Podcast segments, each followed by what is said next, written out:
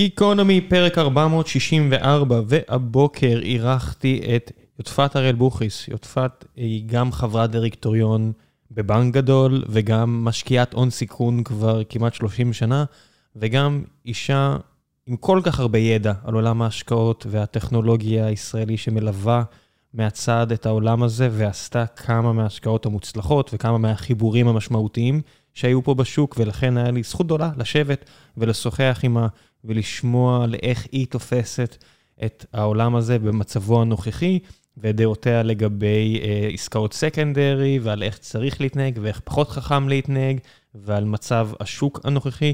שיחה שהיה לי כיף מאוד לערוך עם מישהי עם המון המון ידע ודעות מבוססות. ולפני שנגיע לפרק הזה, אני רוצה לספר לכם על נותני החסות שלנו. והפעם, נותני החסות שלנו זה פודקאסט חדש מבית היוצר של הארץ.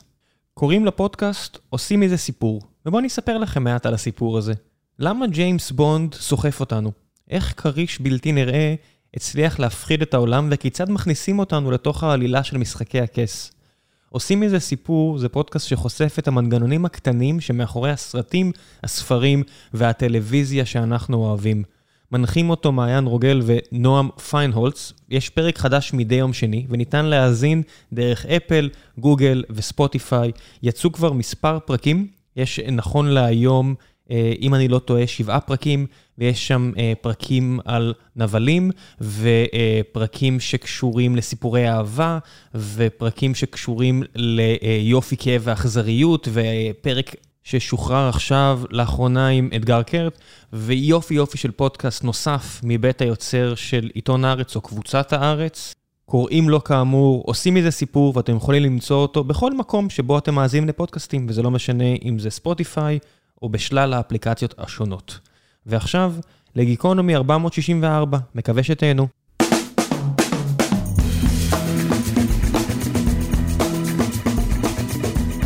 גיקונומי, פרק 464, והבוקר יש לי הזכות לארח את יודפת הראל בוכריס. בוקר טוב. בוקר אור. חברת דירקטוריון באחד הבנקים בארץ, אם תרצי אפשר לציין איזה, אה, משקיעת הון סיכון די אה, מוכרת כבר לא מעט שנים. כמה שנים כבר במשחק הזה? 30. 30 שנה, זה לא מעט. זה לא מעט, עכשיו כולם יכולים לחשב את הגיל שלי בדיוק. לא, אנשים פה, אי אפשר לדעת מתי התחלת. עם החיתול. איך זה היה להתחיל אז לעומת היום, בשנות ה-90? וואו, זה היה משחק אחר לגמרי. הרבה פחות שחקנים, הרבה פחות תחרות. אה, כל שחקן זר קיבל פה שטיח אדום ברגע שהוא נכנס לחברה. המשקיעים ישבו בחדרם המפואר והיזמים אה, צעדו לעברם, והיום אנחנו מסתובבים כמו עכברים, אה, מחפשים את היזמים הטובים ומתחרים על כל עסקה. איך זה היה עם המשקיעים שלכם? זאת אומרת, בסופו של דבר גם משקיעים צריכים לגייס משקיעים בעצמם. איך מהבחינה הזו זה השתנה? אז, אז זה השתנה בצורה דרמטית. ישראל של לפני 30 שנה, עוד לא נקרא ישראל start-up nation. העולם ההייטק כאן היה ממש ממש בחיתוליו.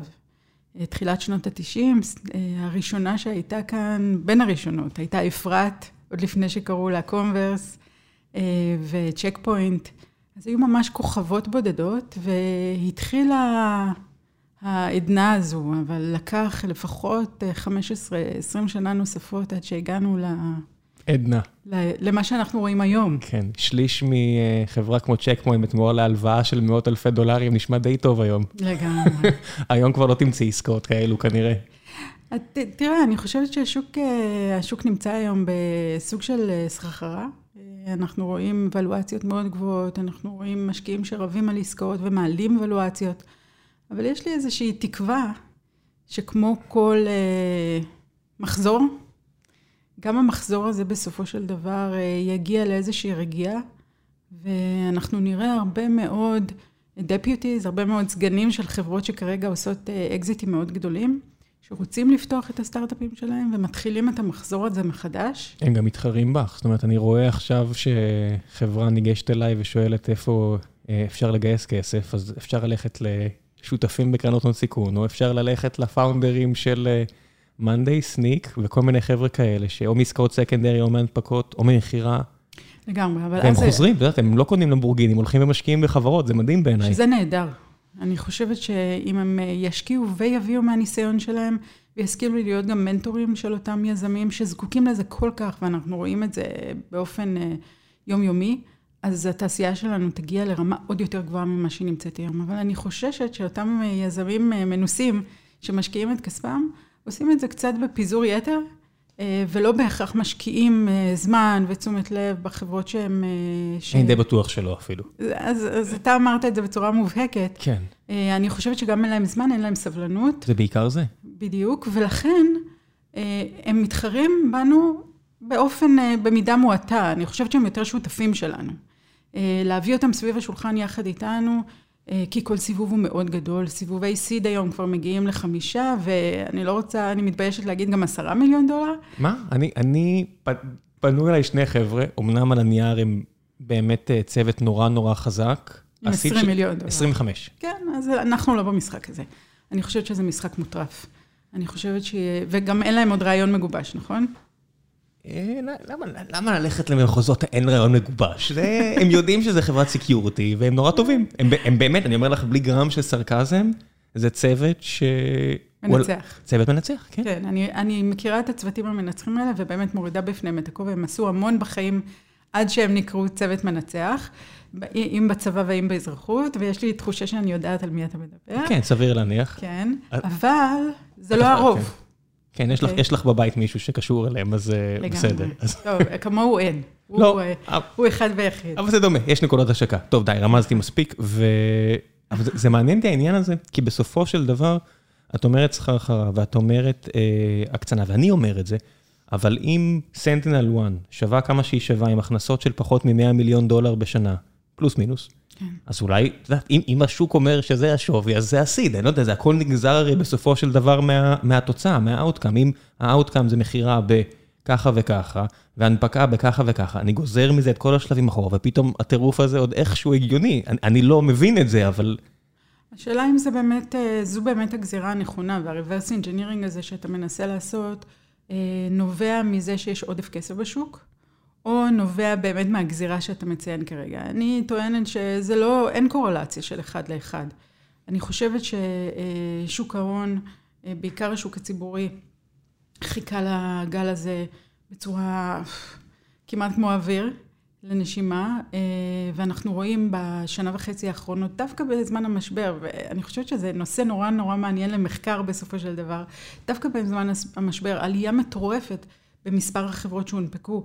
הן בבורסה בישראל, שהיא פחות מתאימה לשוק ההייטק שאנחנו מדברים עליו כרגע, והן בשוק האמריקאי, בכל הבורסות דרך אגב, לא רק בנאסדק, אלא גם בנייסי, היו המון הנפקות השנה, אה, וזה מעניין להבין, כלומר, מה קרה אה, בשנת הקורונה שהיו כל כך הרבה, כל כך הרבה הנפקות, לבין אה, הגזירה לאחור שאנחנו עושים בחברות, לחברות ה-early stage. אני יכולה להגיד לך שהסיבה שאני חושבת שזה מחזור, בגלל שהרבה פחות סיד uh, נפתחו בשנתיים האחרונות. אנחנו רואים ירידה דרמטית בכמות החברות שנפתחו, לעומת כמות ההשקעות בחברות היותר בוגרות. כל השוק נע לעבר אה, חברות הצמיחה, ואנחנו נראה את זה מתהפך עליהן. מה גם שאם לפני, אם את יודעת, אם לפני...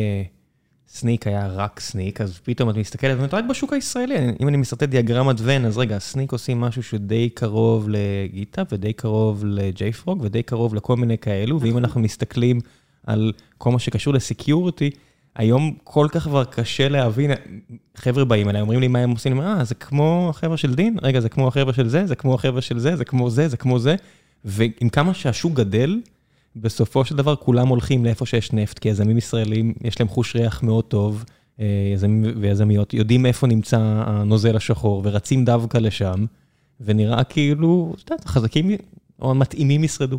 נכון, אז המתאימים ישרדו, אלה שישרדו זה אלה שיצליחו לגייס אנשים טובים, ויותר מזה, לשמר אותם לאורך זמן. מכיוון שאובדן הידע שאנחנו רואים היום בקפיצה, של, בקפיצה המהירה של עובדים מחברה לחברה, הוא מאוד מאוד מאוד אה, בעייתי ומסוכן.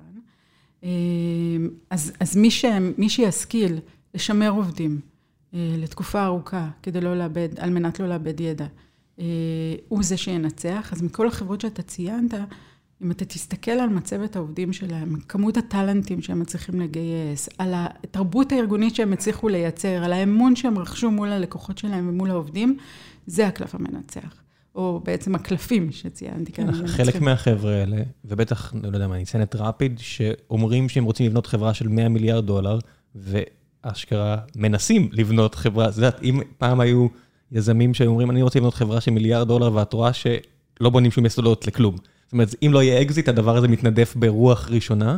עכשיו אנשים אולי אפילו בצורה קיצונית יותר, אנחנו לקחנו פה עכשיו משרד בקפלן, מולנו, חברה אחרת, לא נציין את שמה, לקחה 9,000 מטר לחוזה לעשר שנים, ואני אומר, וואו, איזה אופטימיות. זה גם אופטימיות, תראה מה קרה לשוק נדל"ן המשרדים בתל אביב. אני הייתי בטוח במרץ 2000 שהוא מתרסק. בדיוק, שהוא מתרסק. אנשים חתמו הסכמים ארוכי טווח, מי שעשה את זה, דרך אגב, צדק, ביג טיים. בוודאי. אבל בשנה האחרונה, אנחנו רואים, אפילו בחצי שנה האחרונה, אנחנו רואים הכפלה של השכירות בתל אביב למטר. ככה שמעתי. זה כנגד כל, זה כנגד כל מגמה, זה חלק מאותו מחקר שדיברתי עליו קודם, הייתי מכניסה גם את הנושא של, ה, של הנדל"ן אה, לתוך המשוואה הזו. משהו לא ברור. זה הרי ברור לנו שעולם העבודה השתנה. אנשים לא יעבדו חמישה ימים אה, בשבוע. במשרד. במשרד. הם אה, רוצים אה, לעבוד בפינה שלהם בבית, למי שאין אה, ילדים קטנים שרצים אחריהם. הם רוצים שתהיה להם את הגמישות לבחור מאיפה הם יכולים לעבוד, ושעות העבודה הן לבחירתם. כלומר, אנחנו מדברים על גמישות מלאה לא רק במקום, אלא גם בזמן. אז למה אנשים, למה חברות מחליטות... 9,000 מטר. אפילו אלף מטר. אז הנה, אנחנו לקחנו את המשרד של לא אלף ומשהו מטרים, ומיד... חתמנו סאבליסט עם חברה אחרת. מיד חתכנו את זה בלא חצי, אבל כדי לצמצם חשיפה לסתם בזבוז כסף. אז אני חושבת שנהגתם מאוד באחריות. יש כמה דברים בטרנד הזה שאני לא מבינה. הלכנו בחברות למגמה של open space. אחרי זה, חלק מהחברות השכילו לעשות משהו קצת יותר קיצוני, אפילו הלכו לשולחן חם. כלומר, בבוקר אתה בא, מקבל כרטיס, איפה אתה הולך לשבת באותו יום. ופתאום אנחנו, לא רק שאנחנו משכירים משרדים אה, גדולים הרבה יותר, אלא אנחנו מנסים ליצור לכל אחד את פינת העבודה שלו עם המקום שבו הוא יכול לשים את הגאדג'טים הייחודיים לו, כדי שהוא ירצה לבוא למשרד.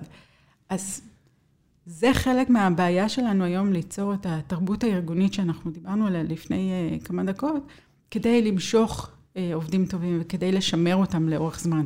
והיום המשימה והמטלה של המנכ"לים שאנחנו משקיעים בהם היא הרבה יותר מורכבת ומאתגרת ממה שהייתה בעבר.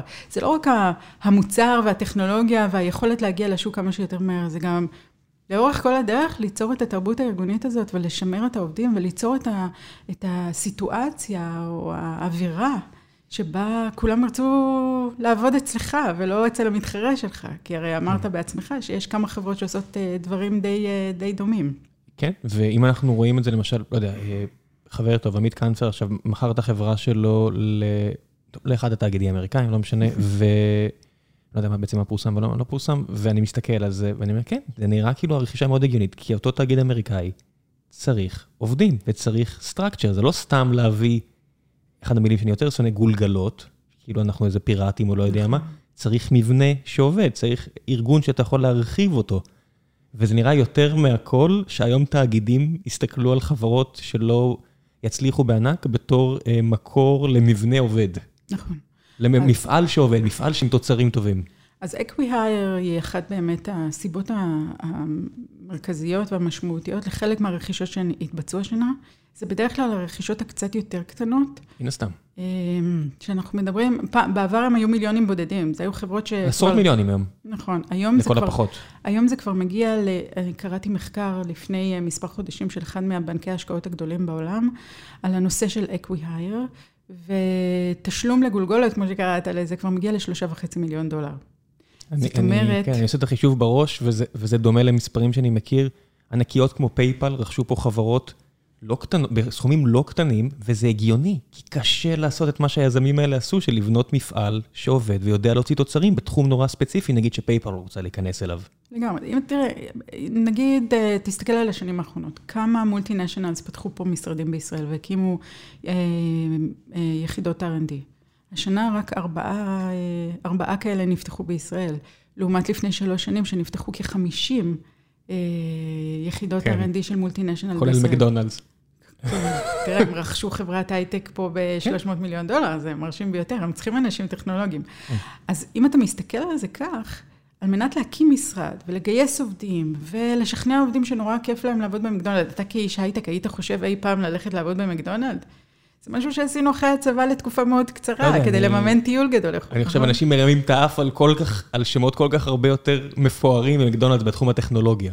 בדיוק, אז, אז, אז מה הם עושים? הם באים ורוכשים קבוצות של, אה, של אה, R&D, של product, ושמים אותם אה, במשרד אחד. ושומרים על השם, גם את יודעת, אני עכשיו עוד מעט אמור להגיע אה, מנכ"ל של חברה שמכר את החברה שלו לפורד, ואין את המילה פורד על שום מקום על הקיר. כן. זאת אומרת, ופורד עכשיו אה, שותים בכירים מאפל, והם מסתערים בכל הכוח על, על מכוניות אוטונומיות, והם מבינים שפורד כמותג, לא משנה שהוא בן 100, והנרי פורד סוג של המציא את פסי הייצור, זה לא משנה, העולם השתנה.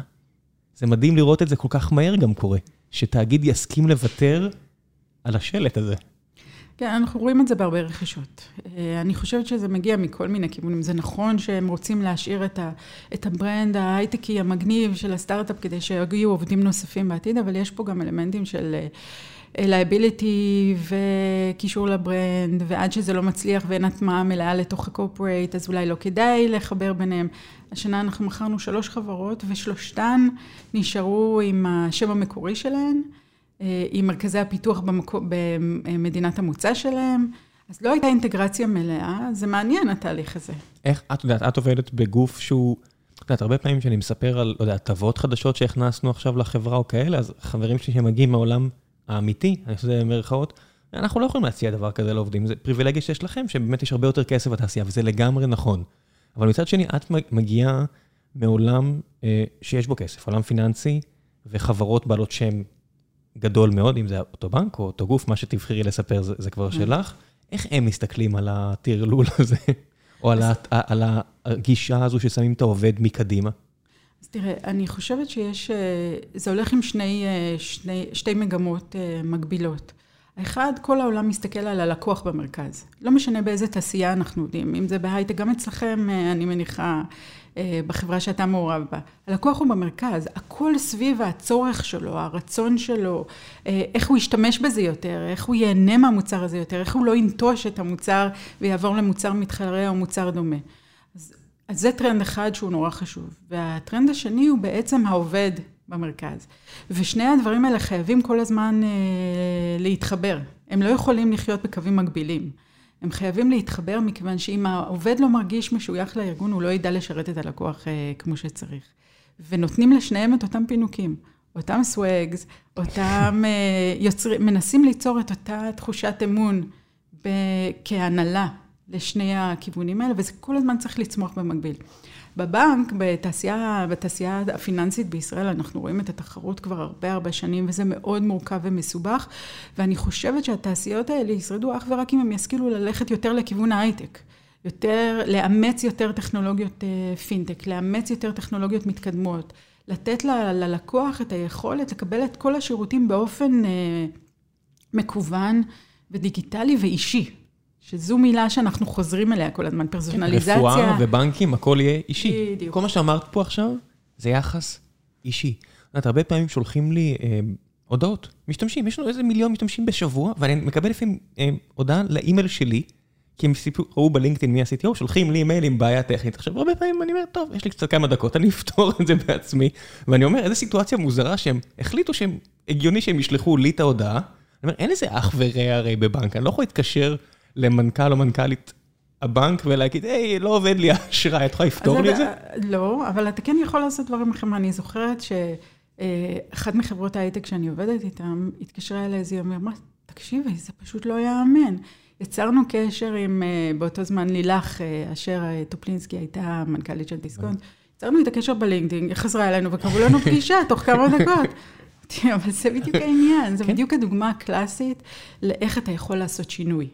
והדוגמה שאתה ציינת כרגע היא בדיוק זו שתגרום לאותו משתמש לפנות שוב לחברה ולבוא ולהגיד, אוקיי, שמה מתייחסים אליי כבן אדם, מתייחסים כן. אליי כמשתמש חשוב, וזה, וזה ימשיך. תראה, גם שנת הקורונה יצרה אצל, אצל כולנו מימד שהוא מימד הרבה יותר ישיר. כמה פעמים אתה העלית את כל החברה ל-all hands? כל שבוע. שכולה... כל הנה, שבוע. בבקשה. כל שבוע. עכשיו, בזמן נתון רגיל זה לא היה קורה בחיים. אז גם חברות מאוד לא חובה, גדולות, כן? מי שרוצה. גם חברות מאוד גדולות, המנכ"ל מקבל את אותה קובייה. אין פה איזו היררכיה, אתה לא רואה אותו במרכז, אתה לא רואה אותו בקובייה גדולה יותר, אתה לא רואה אותו בקובייה קובייה זוהרת יותר. להפך, תקשיבי, הבאנו עכשיו, עברנו משרד, וזה ש... אה, ניב, אין לי בעיה להגיד, אחראי האיטי הכי טוב שזכיתי לעבוד איתו, והוא מסדר את כל הכיסאות, את כל השולחנות והחדרים ביחד איתי. ויש משרד אחד שהוא פחות טוב, הוא מול המקלחות. אני אומר לו, שים שים שם את גיל.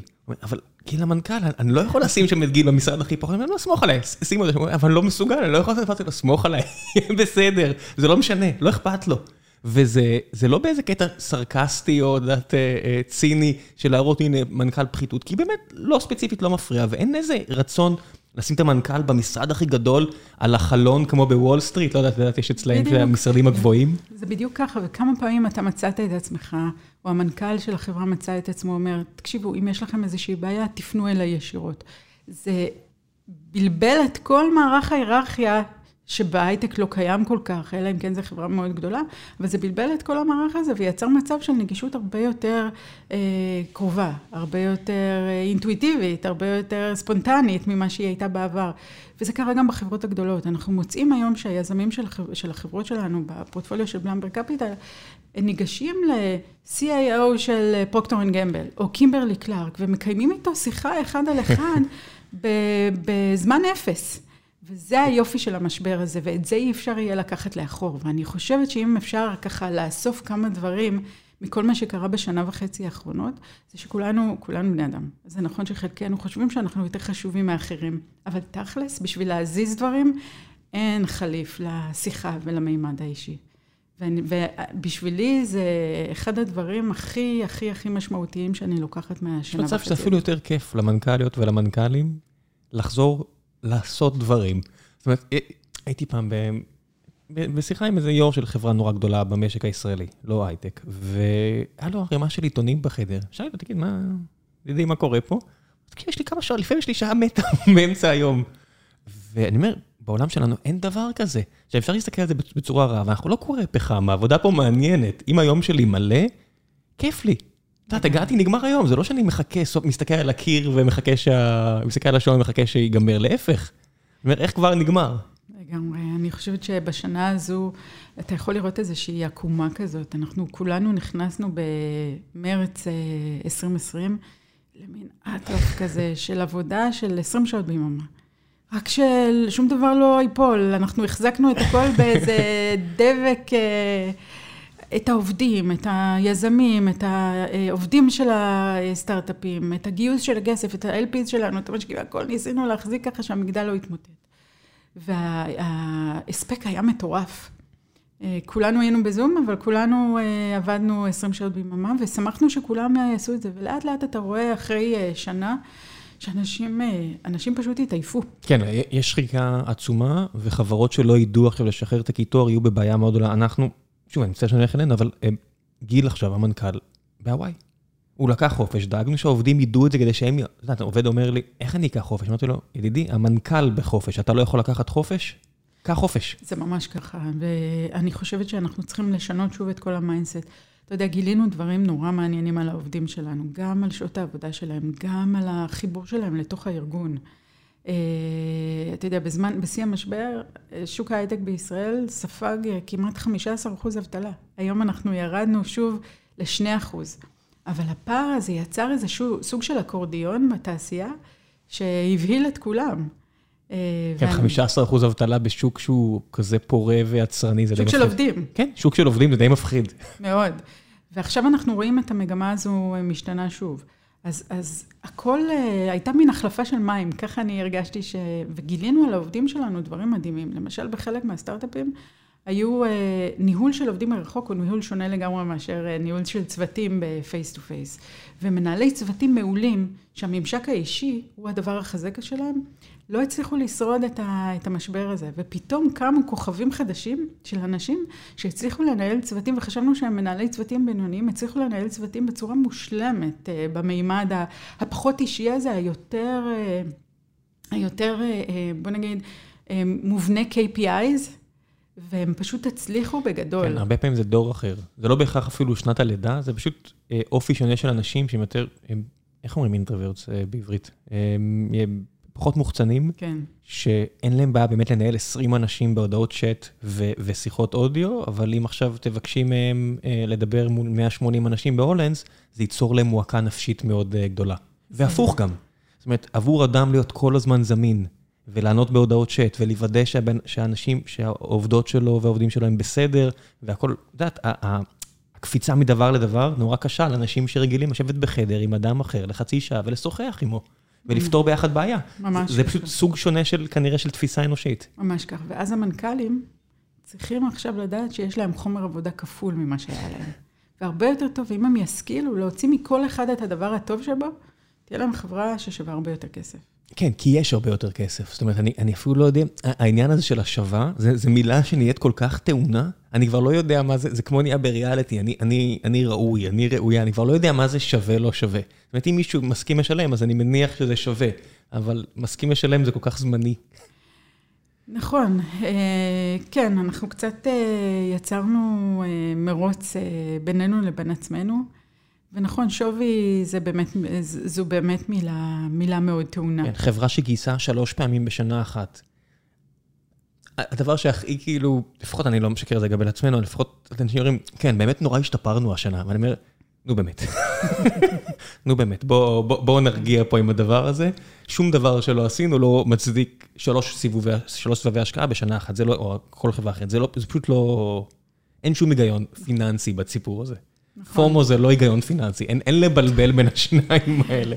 וממתי מנכ"לים כל כך אוהבים לגייס? הרי זו המטלה הכי פחות אה, מועדפת עליהם בדרך כלל, אבל כן, השנה להפך. זה פשוט נהייתה תחרות. גם תגידי, מנכ"ל שמגייס, מה הוא לא עושה? כן. והאם הוא השכיל או השכילה להעביר את הסמכויות על הניהול השוטף של החברה למישהו אחר. אנשים חושבים שהם רואים גיוס בעיתון, אה, נורא קל, אז, אז בטח זה היה תהליך של שבוע. לא, זה עדיין תהליך של חודשים, עם דו דיליג'נס ארוך, עם אה, עכשיו להעביר מסמכים, כי המסמכים הרבה יותר, כי רק לפני, חוד, רק חודשיים אחורה עשית סיבוב גיוס, עכשיו תסביר למשקיעים הקודמים למה כבר יש משקיעים חדשים ולמה הם צריכים להיכנס. זה המון שיחות. נכון, ובואו בוא לא, לא נשכח שלגייס זה לא מטרה. זה, זה, אפילו, זה, כבר, זה, זה אפילו לא אמצעי, כי את אומרת, אני לא צריך בהכרח את הכסף. גייסתי כי, כי אפשר, אבל זה אפילו לא אמצעי למטרות הנוכחיות שלי. זה נכון, זה נהדר שיש הרבה, שיש הרבה כסף בחברה, זה גם קצת מסוכן. לנהל עשרות מיליוני אה, דולרים זו אחריות. מעבר לזה שאתה צריך להיות אחראי על הטכנולוגיה ועל האנשים ועל המוצר ועל הלקוחות ולהגיע אל השוק בזמן שאתה לא יכול לטוס כל כך הרבה. יש פה המון המון אתגרים שמנכ"לים צריכים אה, להתמודד איתם ויזמים באופן כללי. אה, לנהל כסף, אף אחד לא הכשיר אותם. אה, ודרך אגב, אני יכולה לגלות לך בסוד שגם חלק מהבורדים, החברי בורד לא יודעים לנהל כל כך הרבה כסף.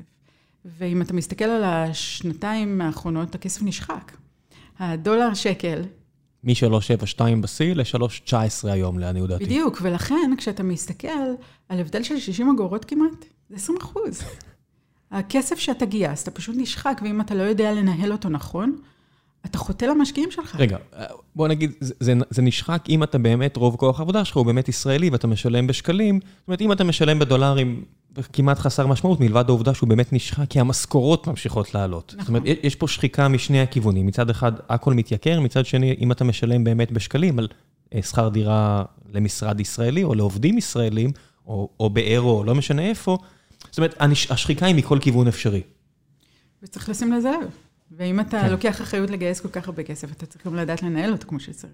כן. וזה מפתיע שהתעשייה הזאת עוד לא קמה.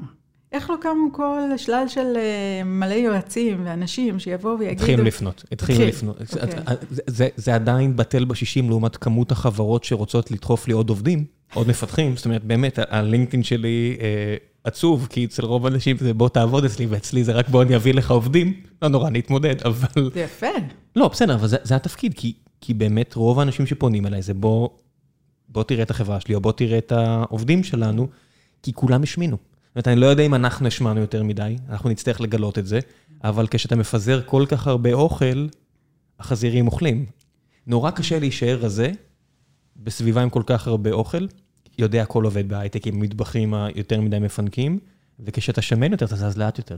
כן. לא יעזור. כל החברות פה ש, שגייסו אה, מאות עובדים, וזה הרבה מאוד חברות, ויש להם עכשיו 9,000 מטר רבוע, הם צריכים עכשיו לבנות אופרציה עסקית שמצדיקה את הכמות הזו, כי כל עובד מאט אותך קצת. זה לא רק ה onboarding של עובד חדש, אלא העובדה שאתה צריך עוד שכבה ניהולית.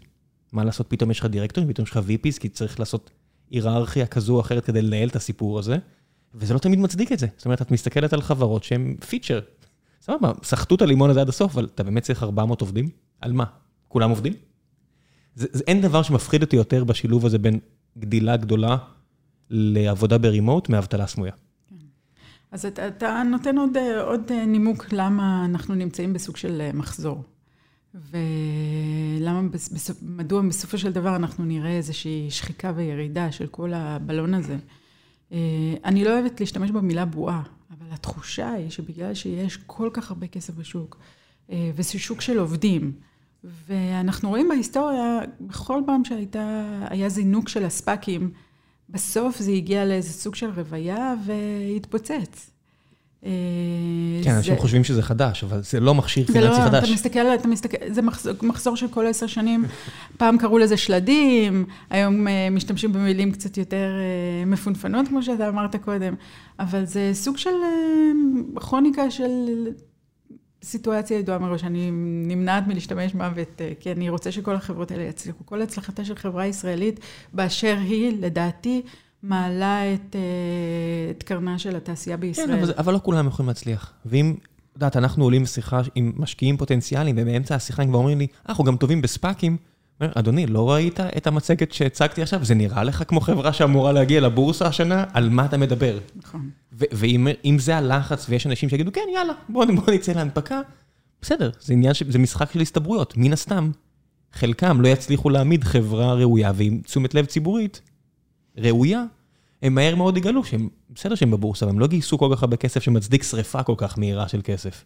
זה נכון, זה נכון. ושוב, אני, אני חושבת שהחברות הטובות באמת, הם אלה שישכילו לגדול שלב אחרי שלב אחרי שלב אחרי שלב, ולהשתמש בכל האמצעים שיש להם בצורה מדודה וראויה. אם זה בעובדים, ולהחזיק את העובדים ולתת להם תחושה שהם שייכים לתוך הארגון הזה, ויש פה גם לא רק עניין של חבילות תגמול, וכמה הן משמנות, כמו שאתה אומר. משמעות? וכמה שהן... לא, משמעות אלא, זה לא בהכרח כסף. בדיוק, ושליחות. איזושהי חבירה ל, ל, לחזון של החברה, למה שהיא רוצה לעשות, ורחמנא ניצן, גם אולי לשנות משהו בעולם ולעשות משהו טוב, ולא רק איזה משהו חמוד או איזה כן. פיצ'ר שיגרום לנו להסתכל עוד כמה שעות בפלאפון, שהוא חשוב, אבל... כן. תשמעי, זה, זה, זה אתגר שאת רואה למשל שממשלות מערביות מסתכלות עליו, ואומרות, אוקיי, לא כל הדברים האלה שאנחנו בונים פה, ואני שם את עצמי לגמרי בקופסה הזו, הוא בהכרח חיובי תמיד. ואת רואה ממשלות שהן דמוקרטיות, אין להן באמת כלים להתמודד, והן יכולות לצקצק. מצד שני, בצד השני של העולם, את רואה מדינה כמו סין, שאחראית לא מעט לבועה הזו בעצמה, עם כל הטוב שיוצא משם ביחס להייטק, שאומרת, לא, לא מתאים לנו הכיוון הזה. עוצרים את המשחק הזה. בצורה של חריקת בלמים על רכבת מאוד מאוד גדולה. וזה מדהים להסתכל מהצד על הדבר הזה, זה לא נתפס כמעט כאדם במדינה דמוקרטית. כאילו, מי אתם שתגידו לי לא לעשות את זה, אבל כן, הם יכולים. זה נכון, אנחנו רואים כרגע את ההשלכות המיידיות של הדבר הזה, ואני חושבת שלאורך, האימפקט לאורך זמן הוא יהיה הרבה יותר משמעותי וגדול. לא רק במאבק שלה מול הכוחות האמריקאים, אלא גם באמת בסיבוב של מחזור הטכנולוגיה בעולם. אני חושבת שיהיה לזה אימפקט ארוך טווח משמעותי. וכל החברות המערביות שלהן אנחנו בעצם מוכרים את הטכנולוגיות הישראליות, אם אנחנו מסתכלים על, על הייצוא הישראלי בשנים האחרונות, ייצוא ההייטק מהווה יותר מ-40 אחוז מכלל הייצוא של מדינת ישראל. 40 אחוז? 40 אחוז. וואו, על 11 אחוז מהאוכלוסייה. על 10 אחוז מהאוכלוסייה, שמשלמים 25 אחוז מהמיסים. הישירים. הישירים, כן. ששכירים. כן, כן אי אפשר לחשב כמה דלק הם צורכים וכמה דירות ובאיזה סכום הם קונים. זאת אומרת, המיסים העקיפים, אני מניח שזה יותר מ-25 אחוז, כי, כי זה התפזרות העושר, לא יעזור. לגמרי, ואתה יודע, כל השיחות וההערות והסרקזם שיש בזמן האחרון על המעט חברות, ואני עדיין אומרת, מעט חברות שמצליחות מכלל החברות שהשקענו בהן במהלך השנים, אנחנו קוראים בעיתון רק על אלה שהצליחו, אנחנו לא באמת מפרסמים כמה חברות נסגרו, כמה חברות כשלו, כמה חברות החליטו שהן לא ממשיכות את הפעילות שלהן. התחושת האופוריה הזאת שיש סביב שוק ההייטק, שהיא היא, היא נהדרת, כי היא באמת מנוע למה שקורה פה בישראל, אבל הצקצוק הזה, שכמו שכינית אותו קודם, שהמתעשרים החדשים, התעשייה שמנותקת מהאוכלוסייה בישראל, יצירת המעמדות החדשים, זה משהו שאנחנו אה, חוטאים לעצמנו כחברה. כן, אנחנו לא מקדמים, את יודעת, אה, רן ארנבו סגר עכשיו את החברה שלו, כתב פוסט בפייסבוק על, על הכישלון היחסי, שזו המילה, הוא בחר להשתמש בה ובצדק, והוא אמר באומץ, הנה, לא הצלחנו, לא, ניסינו, לא הצלחנו, השוק לא קיבל את זה, שום תעודה, מי שקרא, קרא, אה, עדיף לכתוב על עוד, על עוד גיוס, יודעת, או, או לצקצק, או, או לכתוב, זה לפאר ולרסק. אין את הבאמצע, אין את התכלס. אני מסתכל כמה אנחנו מתעסקים במהות מעט מאוד. זאת אומרת, מדברים על שווים, מדברים על כל מיני דברים שאי אפשר באמת לנהל עליהם שיח. אני לא יודע, אני לא יכול לנהל שיח על שווה או לא שווה, כי זה לא משהו, זה משהו שהזמן יגיד. אני לא... אי אפשר אפילו לנהל את השיחה הזאת, זה כמו לדבר על קבוצות ספורט על גיבור על, חזק יותר או פחות חזק. זה כמעט שיחה שמיותרת ל... ל... אבל יש דברים שהם כן זאת אומרת, כל הדברים האלה של יחסי, יחסי עובדים ומעבידים, אה, תנאים, אה, מה בונים, איזה מוצרים בונים ואיך בונים, ותרבות ארגונית, זה דברים שהם אמיתיים. יש מספיק שנים כדי, אחורה כדי לדון בהם. העניין הזה של שווים, אני לא מסוגל אפילו לעשות את השיחה, מי אתם שתגידו אם זה שווה או לא שווה? זה, זה נכון, זה, זה השווים וזה בעצם התרומה של התעשייה הזאת לכלכלה הישראלית, גם בנושא התרבותי וגם בנושא החברתי. תסתכל על האוניברסיטאות. היום רבע מכלל הבוגרים באוניברסיטאות הם אה, בוגרים שבסופו של דבר הולכים לעולם הטכנולוגי. זה מדהים. כן, מה רע בזה? פעם זה היה כולם הולכים לפיננסים, את יודעת, פעם אה, כל הבוגרי נכון. MBA היו הולכים לפיננסים, היום הולכים... או למשפטים. או למשפטים, בסדר, משפטים עדיין אה, יש המון אנשים, אבל... בסדר, ראיתי נגיד את יוסי זעירה שהיה פה כאורח, והוא אומר, רייכמן לא יכול לעלות אוניברסיטה כי לא מלמדים לטינית. אני אומר, אוקיי, who the fuck cares? אני, אני מצטער, אבל זה בסך הכל שפה. וכמו כל מתכנת, אני יכול להגיד, בסדר, גם C. כל העולם כתוב בה, כמו, של, כמו שלטינית היא הבסיס לרוב הידע האנושי לפני אלפיים שנה. אז מה? אז מה? אנחנו צריכים לדעת להיות הרבה יותר צנועים גם בהגדרות שלנו. לגמרי. לגמרי, וזה גם ידע ש... אתה יודע, אוניברסיטה היא נהדרת, אבל היא ידע שצריך להיות מאוד פרקטי. הבעיה בתעשייה שלנו, של, של ההייטק, ש... כולם רוצים, אה, אה, כולם רוצים להעסיק רק אנשים מאוד מאוד מנוסים וטאלנטים, והמילה טאלנט כאילו היא קצת אה, קיבלה פרופורציה מוגזמת כמעט כמו השווים של החברות. כמה טאלנטים יש לך בחברה? איך אנחנו מגדירים טאלנט? מה בעצם הוא טאלנט? מאיפה הוא מגיע אותו טאלנט? איך אתה משמר את אותו טאלנט? והג'וניורים שיוצאים מהאוניברסיטאות קצת תקועים בתעשייה הזאת, ואף אחד לא מעז להעסיק אותם. המנוע שאנחנו הצלחנו ליצור בו בחברה הישראלית, שבעצם הוא ה, ה, הלימודים בתיכון שלדעתי עוד לא משחקים מספיק במשחק הזה, והצבא, ואחרי זה האוניברסיטה, ואחרי זה ההכשרה בהייטק והניידות המאוד גבוהה שאנחנו רואים, היא זה שתיצור את, ה, את המנוע הזה שאנחנו צריכים ומחפשים כל כך בשביל תעשיית כן, ההייטק. אנחנו גם לא יודעים מה יהיה קדימה, זאת אומרת, אם באמת עכשיו תהיה פריצה על אה, מחשוב ביולוגי, או על... או על בכלל חברות עם יותר גוון ביולוגי, ונגלה שאנחנו מול שוקת שבורה, שאין לנו מספיק אנשים שיודעים ביולוגיה, או כימיה, או לנתח מאמרים.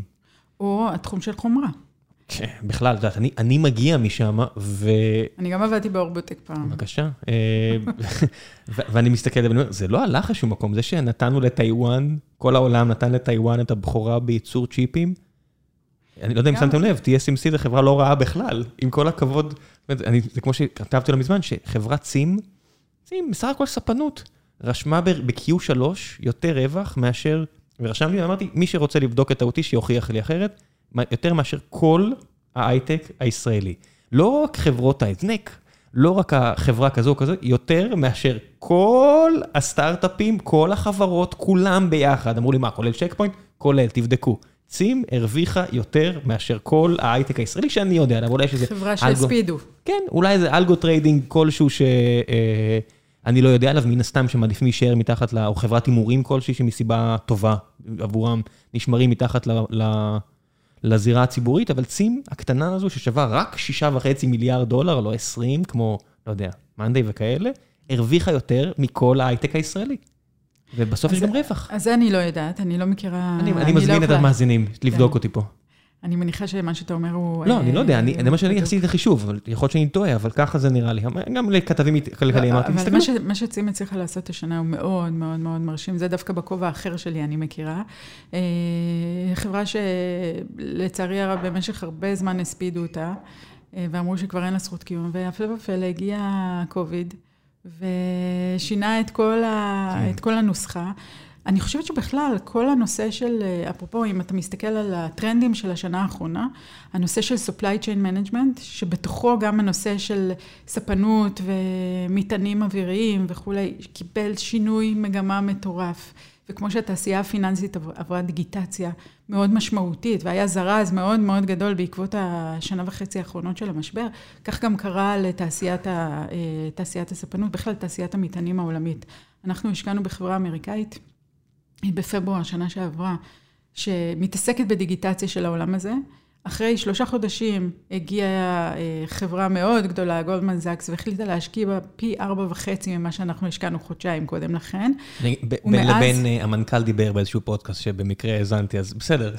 ומאז היא, היא הכפילה את עצמה שוב ושוב, והגיעה כבר לרמה של הכנסות, אפרופו עם הכנסות, לא כן. ARR, אה, שזה גם מונח שהמצאנו בשנים האחרונות. אבל הכנסות אמיתיות, revenues, שמאוד מאוד מרשימים, שלא ציפינו, לא ייחלנו ולא חשבנו שחברת סטארט-אפ יכולה להגיע אליהם תוך שנה וחצי מיום הימסתה. תקשיבי, זה בסוף 85 לא, או 90 אחוז מכל המסחר העולמי הוא על ספינות. ראינו את זה. בתעלת סואץ נתקעה קצת, ופלאק, כל העולם מאז לא, לא התאושש כל כך. פתאום אנשים נזכרו שהם קונים שולחנות, והם קונים כיסאות, והם קונים דברים פיזיים ולא רק אפליקציות, ואם הדבר הפיזי הזה לא הגיע ממדינת המוצא שלו, או העץ שצריך כדי ליצור אותו לא הגיע, או המתכת, פתאום אין מוצר. לגמרי. אתה הולך, אתה הולך לדברים הפשוטים והרגילים. אנחנו ראינו את זה בזמן הקורונה גם עם הנושא של אה, תרופות וציוד רפואי.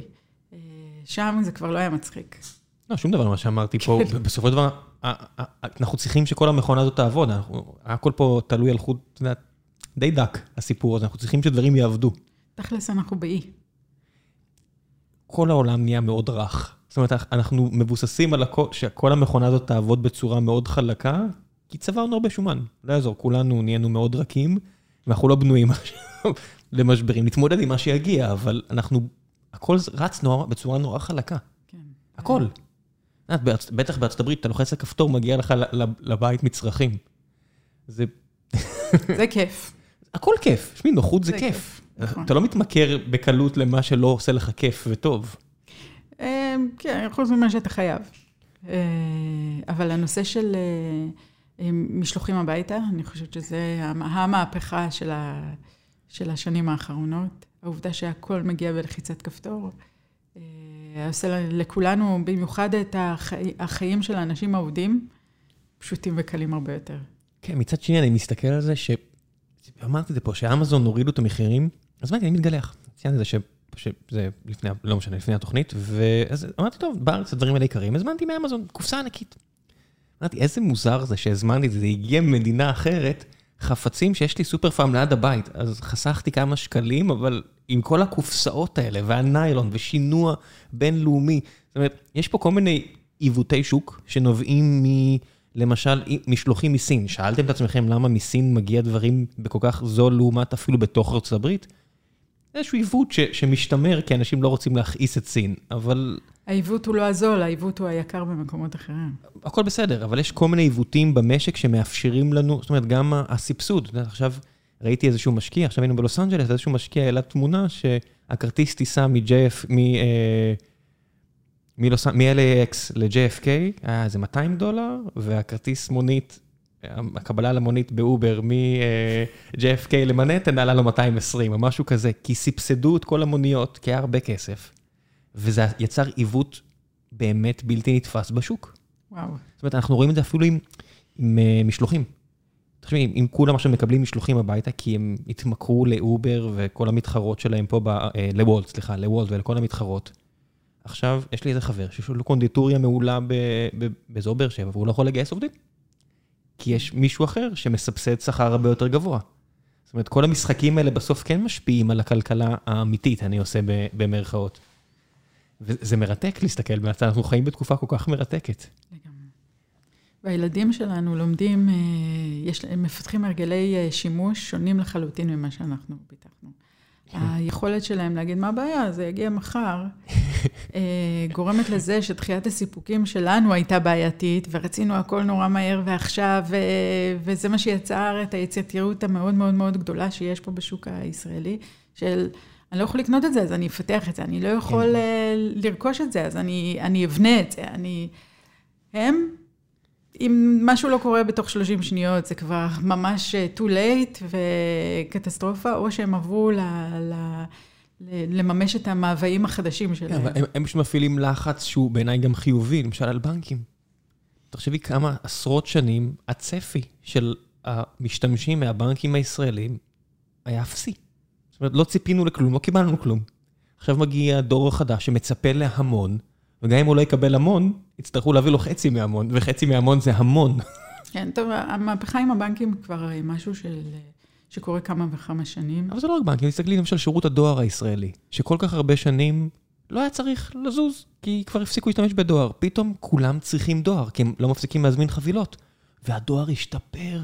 באמת? הייתי צריך עכשיו לשלוח... שהוא השתפר? הייתי עכשיו צריך לשלוח אה, אה, חולצות. מלא מלא מלא חולצות. אמרתי, אוף, איזה תיק, אני עכשיו צריך ללכת לדואר, והדואר לא עובד טוב. והגעתי, ויש תור. אתה לא צריך לעמוד בתור, כי אתה מזמין מראש, ואשכרה כולם עמדו יפה בחוץ, כי מי שלא מגיע עם תור לא יקבל את זה.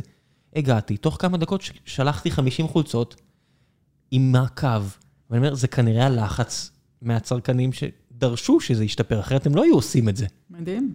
כן. לא הייתי בדואר שנים. בדיוק. גם אני לא, ועכשיו הייתי השנה, והוא עובד הרבה יותר טוב. כל דבר כזה שכצרכנים אתה מפעיל לחץ, זה חייב להשתפר.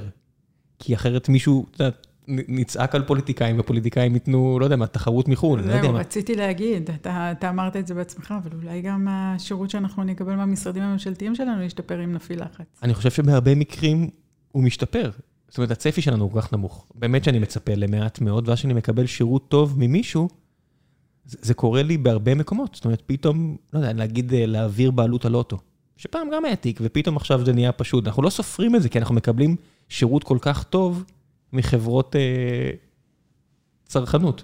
לא יודע, נהיה לי בעיה בראוטר של גוגל. ואמרתי, אוף, עכשיו שירות לקוחות. אז פשוט יש צ'אט שעובד 24/7, ומה שקרה רוצים לעזור לך.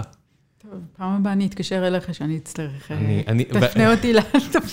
אני לא יודעת אם אתה מדבר ואתה מצליח לקבל כזה שירות מעולה, אבל אני איתך, הלוואי, הלוואי. אין ברירה. זאת אומרת, חברות שלא יעמדו ברף הזה, יהיה עליהם לחץ. את רואה גם ש, שכולם גם כל כך ממהרים לעשות שיימינג. את, הגופים האלה כבר לא יכולים לעמוד בשיימינג הזה, זה לא... זו המהפכה האמיתית, שהשקיפות עלתה. אה, ואנשים נהיו הרבה יותר מעורבים. הם כבר לא צועקים רק על הספה. אתה שומע את הקול שלהם מעל גלי היתר, ברשתות החברתיות. הנושא הפך להיות הרבה יותר שקוף, ואנשים נהיו יותר מעורבים. לא תמיד זה לחיוב. אני לא, חושבת. בנושא עומק זה ל... שיש קצת אה, זילות של, אה, של המילה הכתובה. אה, אבל לפחות זה מוציא את האנשים מהאדישות שלהם ורוצה, כן. וגורם לאיזשהו שינוי. אבל... על דברים פשוטים זה עובד. על דברים מורכבים זה עושה אפקט הפוך. תחשבי על פוליטיקה, שזה דברים של בעיות עומק. אם כולם צועקים, אתה רק מנסה אה, ליישב את הצעקות, אין שום סיכוי שאתה צריך לפתור בעיית עומק. אתה יכול לשפר דבר, מערכות פשוטות יחסית, לא מערכות עמוקות בצורה הזו. כן, אני, אני חושבת שה... טוב, אנחנו לא ניכנס לפוליטיקה, אני מניחה, למרות לא. שזה נושא מרתק. גם אני חושב. ויש, ואני מאמינה שיש אנשים טובים גם בנישה הזו, שיכולים לחולל שינוי ו... ולעשות את המקום שבו אנחנו חיים מקום הרבה הרבה הרבה הרבה יותר טוב. חשבת על זה פעם? אני מעורבת בזה מאוד. אה, אני כבר אה, שמונה שנים מעורבת בארגון שנקרא מעוז, אה, שמתעסק בצמצום פערים חברתיים כלכליים במדינת ישראל על ידי הכשרה של מנהיגים, הן מהמגזר הציבורי, הן מהמגזר העסקי ומהמגזר השלישי, ויוצר טריאלוג בין שלושת המגזרים האלה לטובת מטרות כלליות של הציבור. זה מאוד מאוד כללי מה שאני אומרת כרגע, אבל התוכנית היא כוללת הכשרה אה, בהרווארד, וכוללת אה, מפגשים אה, תכופים, וכוללת תוכנית של שבעה שבועות במהלך השנה, ומחולקת לעולמות תוכן מאוד מעניינים של עולם הבריאות, החינוך, המגזר המוניציפלי, תעסוקה ועוד מגזרים נוספים. ואנחנו עובדים על זה, אנחנו עובדים על זה ומוצאים את אותם אנשים מאוד מאוד מוכשרים וטובים שמדינת ישראל יקרה להם, שמבקשים לעשות את השינוי, שמבקשים להיות הכוח עזר שמסייע לפוליטיקאים באמת לחוקק את החוקים הנכונים ולהוציא אותם לפועל, אה, בתוך מחשבה של החברה הכללית. אני עובדת כל היום בשוק, בשוק הפיננסי, בשוק ההייטק, אני גם יושבת כ... נציגי ציבור מעסיקים בבית הדין הארצי לעבודה, אז אני רואה באמת מניפה מאוד מאוד רחבה של, הת... של, ה... של החברה הישראלית. אה, ואם אנחנו לא באמת נפעיל את כל הניסיון הרב הזה ש... שרכשנו במשך כל כך הרבה שנים, בהרבה עבודה קשה, אבל בזכות מאוד גדולה, לבוא במגע עם אה, אנשים שונים, מגוונים, עם צרכים מגוונים, ולעשות מזה משהו טוב, אנחנו לא נגיע לשום מקום, ולכן במעוז אנחנו מרכזים את כל אותם אנשים מאוד מאוד מאוד מאוד טובים ומוכשרים שמדינת ישראל יקרה להם, שרוצים לעשות את השינוי.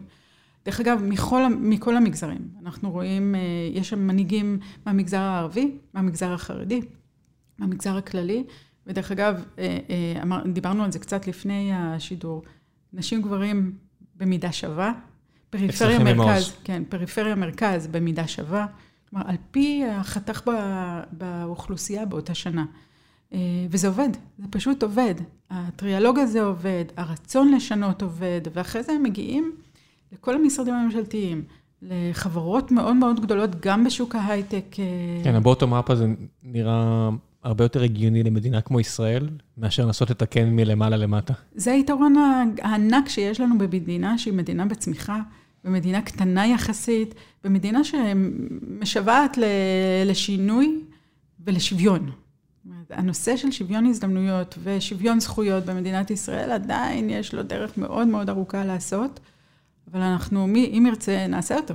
כן, שוויון הזדמנויות, זאת אומרת, כן, כשאת נוסעת uh, לדרום ורואה בפזורה הבדואית, אין שום סיכוי שילד שגדל שם, יש לו שוויון הזדמנויות עם מישהו שגדל ב... תל אביב, רמת השרון, הרצליה. אין, זה, זה לא, זה פלנטה אחרת. אתה לא צריך ללכת כל כך רחוק, אנחנו יכולים נכון, uh, אני יכול לנסוע ליפו ולוד. לא, אין לי בעיה, הכי קרוב. מעט לנתיבות, אופקים, אה, שדרות. אה, ראשת עיריית ירוחם, שהיא דרך אגב בוגרת מעוז טל אוחנה, היא עושה את השינוי המאוד גדול, היא מביאה את המרכז לפריפריה.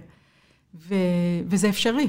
אני חושבת שאפשר ללמוד ממנה, ללמוד ממנה המון, גם את ההייטק היא מצליחה להביא לשם ב call centers וברובוטיקה.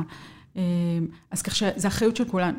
כן, תשמעי, אם יבנו ערים מספיק אה, איכותיות, הפיזור גם יהיה יותר אורגני, בטח כשיש עבודה מרחוק. היינו עכשיו אה, שלושה ימים בבאר שבע, אני והמשפחה, ואת רואה את התנופה של העיר בגלל רוביק דנילוביץ', הנה, יש שם פארק, ואת אומרת, אוקיי, והגענו לפארק הנחל בבאר שבע, ו-99% מהאנשים סביבנו היו מהפזורה הבדואית. ואף אחד לא לכלך, ואף אחד לא עשה כלום, כי בנו פארק יפהפה ליד הבית שלהם, וזה שלהם, לא פחות מאשר של אף אחד אחר, והתייחסו בכבוד, וחלק מהשלטים בערבית, ויש אזורים מסוימים למשחקי כדור ולעל האש והכל, והכל נשמר. את רואה, אם את מתייחסת לאוכלוסייה אחרת בכבוד, יש יותר סיכוי שגם הם יתייחסו בכבוד לעניין הזה. לא שזה מבטיח כלום, אני מתעלם מכל הדברים האחרים, אבל זה לא יכול להיות חד סטרי, אתה לא יכול רק לדרוש. אנחנו דיברנו על נגישות קודם. אז הנגישות היא בכל הדברים. אם יש לנו היום כבישים שהם הרבה יותר נגישים, הרבה יותר בטוחים, הרבה יותר מהירים, אתה מצליח להגיע מתל אביב לבאר שבע אה, בשעה ורבע? כן, שעה ועשר דקות פלוס מינוס. זה כלום. אנחנו, כשאנחנו נוסעים לטייל בחו"ל, אנחנו נוסעים לכוס קפה שעה ורבע, ואנחנו לא מתלוננים על זה אף פעם. כן.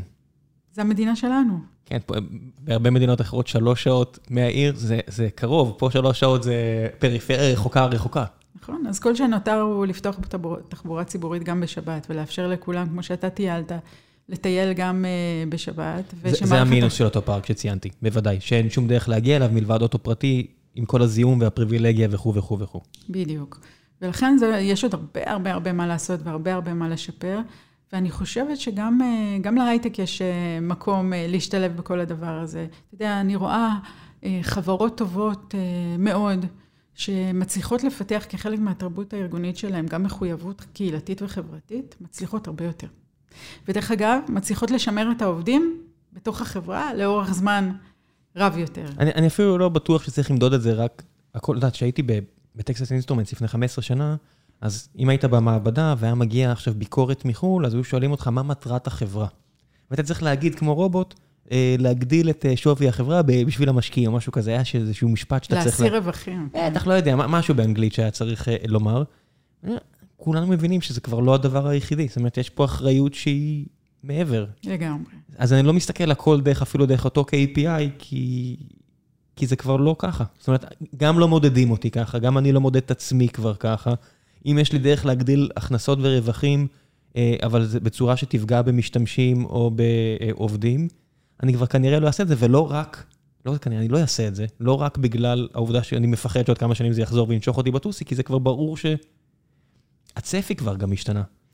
אתה, אתה כל כך צודק, אני חושבת שאנחנו, הניתוק הזה, אפשר uh, לסיים אותו ב, באחת. Uh, כשהתחיל המשבר, uh, שרונה מזרחי שעובדת איתי בצוות, היא אחראית על כל הנושא של uh, כוח האדם עבור חברות הפורטפוליו שלנו, החליטה שהיא מקימה צוות של uh, מנהלי ומנהלות ה-HR של הפורטפוליו, על מנת לתת להם את הכלים, לסייע למנכ"לים ולהפוך להיות uh, יד ימינם של אותם יזמים. לטפל בכל הנושא של אה, כוח האדם אה, במשבר.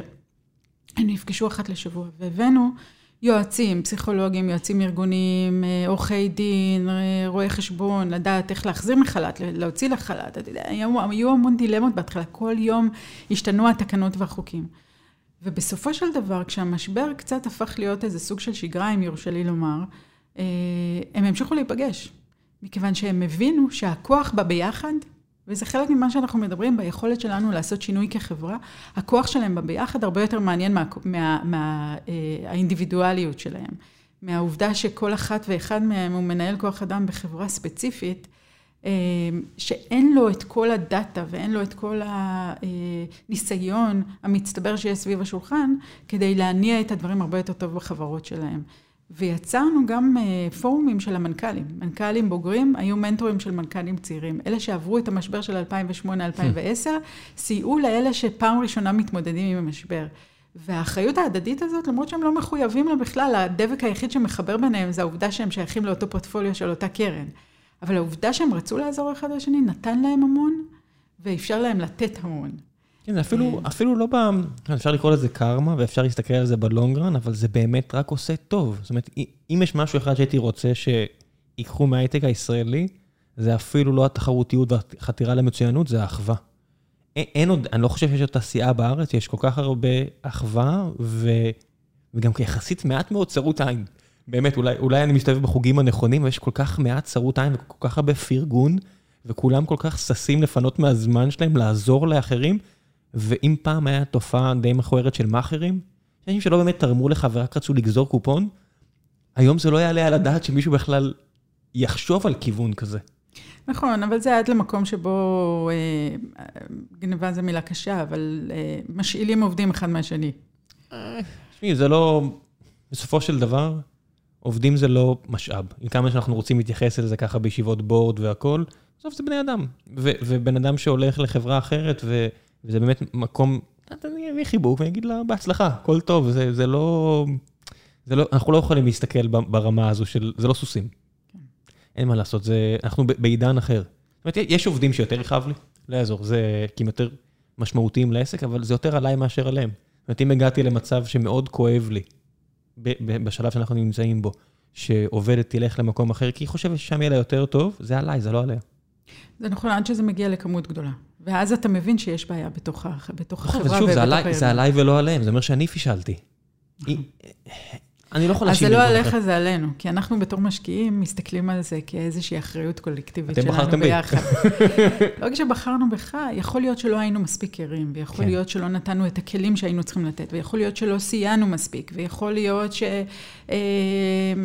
לא היינו שם מספיק בשבילך, בשביל, אה, בשבילך כ, כיזם, כדי לתת את הכלים והעצה הטובה והמשאבים הנדרשים על מנת להשאיר את אותם עובדים. כלומר, ה churn בחברה, אני רואה בו כמשקיעה. גם אחריות שלי. כן. אה, ואין ישיבה שאני לא אשאל על הדבר הזה. ואם ראיינתם עובדים אחרי שהם רצו לעזוב, אה, ומה היו המסקנות של הדבר הזה, והאם זה משליך על הארגון, או על מנהל הצוות, או על המוצר, או על ה vision, או על התחרות, או על הכסף. כשאתה יודע לפלח את המניעים, אתה יודע לגרום לסיטואציה שבפעם הבאה זה יהיה פחות כואב. כן, היה פה איזה משקיע שאמר, אחרי שהוא גייס רבע מיליארד דולר, או לא יודע מה, איזשהו סכום הזוי, הוא אמר, המשכורות יצאו מכלל שליטה, בואו נעשה קרטל ונוריד משכורות. וממש נורא רציתי להגיד, אחי, יש לך VP בעייתי, העובדים שאני מראיין מאצלך אומרים לי את זה, זה לא המשכורת, אבל מן הסתם אני לא אעשה את זה. אבל אנשים רצים להגיד משכורות, כשבסדר, כולם משלמים הרבה. זה, זה, זה התעשייה, תסתכלו על הסיבות העמוקות יותר לכך שאנשים עוזבים. נכון, אבל המשכורת היא, המשכורות הן באמת גבוהות, והמשכורת הממוצעת במשק מאוד מאוד עלתה בחודשים האחרונים, אבל זה לא רק המשכורת. אם אתה לא מציע לעובד חבילת שכר, ש... או חבילת תגמול אפילו, הייתי אומרת, שכוללת גם את השכר, אבל כוללת KPIs מאוד ברורים, והחיבור שלו לארגון, והפיצוי שלו אה, בסוף השנה בהתאם לעמידה ב-KPIs שלו, והאופציות או ה-RSUs, אה, השכר בלבד לא יעניין אותו. לא, כי המס פה נורא גבוה. זה, זה עוד, עוד, אה, את יודעת, אנשים עשו אקזיט, לא משנה אם זה יזם או עובד, אמרו, אה, אני משלם פה רק 25 עד 33 אחוזים, אה, תלוי בכמות ההחזקות שיש לך בחברה, בניגוד לכמעט 50 אחוז בשכר, היי, זה יותר שווה. ובאמת, אני רואה שהרבה עובדים העבירו את הדגש גם לאופציות שפעם, רק לפני שנתיים-שלוש, אנשים אומרים לי, אה, אופציה זה לא משנה, זה במילא משהו שלא קורה. אני מניחה שגם אתה ראית שבוע שעבר את הכתבה שבמשרד האוצר חושבים שה... אנשים בהייטק לא משלמים מספיק אה, מיסוי והם הולכים לשנות את כל מבנה המיסוי, אבל הם לא רוצים לגלות לנו איך כדי שלא נתחיל לעשות תכנוני מס. כן. אז אני יכולה להגיד לאותם אנשים שיש, שיש מה לשנות, אבל לא בכיוון הזה. כי אם עשרה אחוז מהעובדים אה, במשק אה, מכניסים 25 אחוז מהמיסוי, או מהכנסה ממיסוי למדינת ישראל, אז יש פה בכל זאת איזשהו... אם משהו עובד, אל תפריע. נכון. מה שכן הייתי רוצה לשנות בכל המבנה הזה, ולמשרד האוצר על, על חלקיו השונים יש המון המון אחריות בעניין, זה המעורבות של המוסדיים שמחזיקים בעצם את כל כספי הפנסיה שלנו והחיסכון לטווח ארוך. אצלם, שהם לא מספיק מעורבים בשוק ההייטק, ומכיוון שהם לא מספיק מעורבים בשוק ההייטק, הם לא, לא מספיק מעורבים באקזיטים של שוק ההייטק. ואת זה הייתי משנה על מנת, על מנת שכל האזרחים יוכלו להרוויח מזה. זה נכון שיש בזה מידה רבה של סיכון, וזה נכון שרשות החדשנות ומשרד האוצר השכילו בזמן הקורונה לצאת בתוכנית 43 על מנת לתת איזשהו ביטחון לאותם מוסדיים להיכנס לתעשייה, אבל עכשיו שהם נכנסו, וראו כי טוב, והיו מעורבים בחלק מההנפקות הגדולות, לא מספיק בעיניי. אה, את זה צריך לשנות, ולא ללכת למקום הכי קל ולבוא להגיד לאותם עובדי אה, הייטק שעובדים 24-7, בואו ניקח לכם עוד קצת אה, מהכיס. הם גם ככה משלמים מעליהם 50 אחוז, וזה בלי שאנחנו שוב, לוקחים בחשבון... שוב, מיסים ישירים. בדיוק, בלי שאנחנו לוקחים בחשבון את הארנונה שהם משלמים, ובלי שאנחנו לוקחים בחשבון את כל הדברים האחרים שאתה ציינת קודם. לכן אני חושבת שהעיוות בשוק לא נובע מהעובד הבודד בהייטק, הוא, הוא, הוא נובע מכל המבנה הזה. אם אנחנו אה, ככספי הפנסיה שלנו מושקעים יותר בנדל"ן מאשר בטכנולוגיה, וישראל היא ה start-up nation, אז פה יש כן. בעיה. אפשר לחשוב את זה שה... צריך לשנות. אפשר לחשוב שאלטרנטיבות אחרות כל כך הרבה יותר טובות, כשהריבית על אג"ח זבל בארצות הברית או באירופה היא כבר שלילית. אפשר לחשוב שלמוסדיים פה יש הרבה אלטרנטיבות לאיפה להסיט תשואות, שהכסף לא יישחק. עזבי אותך להביא תשואות, רק כדי לשמר את השווי היחסי שלו. אז מה, מה יעשו? יקנו בבורסה שלא מנופחת, או יקנו בנדלן שלא מנופח? אז לפחות תפזרו את זה גם לתחום הזה. אתה לגמרי צודק, ואני חייבת לומר שענת גואטה, יושבת ראש הרשות לניירות ערך, כינסה ועדה שאני חברה בה, שבעצם מנסה לעודד את אותם מוסדיים להשקיע יותר בשוק ההייטק, כולל אה, סבסודים של משרד האוצר לאנליסטים בקרב המוסדיים, בעיקר בחברות הביטוח. שמבינים בשוק ההייטק על מנת שיוכלו להשקיע, אבל זה לא מספיק. ברגע שהמחזור הראשון אה, יסתיים, אנחנו צריכים ליצור מחדש אינסנטיבס, שבו הכספים, הכספים של כולנו. אתה יודע, גם של ההייטק וגם של הלא הייטק, כל עובד, עובד במשק היום על פי חוק מחויב אה, לחסוך אה, בחיסרון ארוך טווח. אז, אז נגיד שהיום משרד האוצר פתר את העניין הזה, מי שרוצה יכול להצמיד את זה אני לא אציין שמות, אבל אתה יכול להצמיד את זה במסגרת חלק מהקרנות פשוט ל-S&P 500 ותעשה מה שאתה רוצה. זה אפשרי היום. נכון, אבל כמה מהאנשים בישראל באמת יודעים שהם יכולים לעשות את זה ויעיזו כן. לעשות את זה? זה משהו אחר. אני אומר, האפשרות קיימת. כן, חשוב לי להגיד שמהבחינה הזאת משרד האוצר כן עשה את האקט שמי שרוצה, שיעשה. אפשר אה, להצמיד את זה למדדים בינלאומיים, אפשרי 100% מה, מהסכום. לא בטוח שזה, אתה יודע, המשק פה צריך באמת לחלק את זה. זאת אומרת, אין סיבה שזה לא... צריך גיוון, תמיד צריך פיזור, אנחנו יודעים מה זה, מבינים בהשקעות, אתה בעצמך, אני לא כזה מבין, אבל ה-S&P 500 רק צריך להסתכל על הגרף, זה לא באמת תמיד עולה, יש תקופות של עשר שנים רצופות, שתסתכלו, תקחו פשוט במדד, משנות ה-50 ועד היום, כן, זו השקעה מעולה לאורך זמן, אבל יש פרקים של עשר שנים, פרק אחד, שבו זה לא עלה. נכון, אבל השקעה לטווח ארוך, ה-S&P 500, הוא אה, המדד הטוב ביותר להשקעה. זה נכון. גם אם אנחנו משווים אותו למדד ההייטק, ודרך אגב, הייתה, אה, הייתה כתבה מאוד מעניינת לפני אה, כעשרה ימים באחד מעיתונים הפיננסיים הגדולים, שבאמת עשה השוואה בין הדאו ג'ונס ל-S&P 500 לבין שוק ההייטק הישראלי והגלובלי. ויש צמצום, צמצום בפערים. ההייטק בשנתיים האחרונות מתקרב מאוד למדד ה-S&P, נושק לו בנקודה מסוימת, גם עלה עליו, אבל לאורך אה, שנים, כשאתה מסתכל על חיסכון לטווח ארוך, ה-S&P אה, הוא ללא ספק כן, המדד הם... הטוב ביותר. המשחק מכור. למישהו, בדיוק. השאלה אם למישהו יש את ה... את ה... אורך רוח. אורך רוח, או שהוא מחויב לזה. אם הוא כן. מחויב לזה, ואנחנו יכולים להוציא את הכספים שלנו אך ורק בגיל 65, 67, עכשיו לנשים, זה גם uh, מתארך, אפרופו ענייני המגדר. אז, אז יכול להיות שזה הפתרון הכי, הכי סולידי והכי נכון.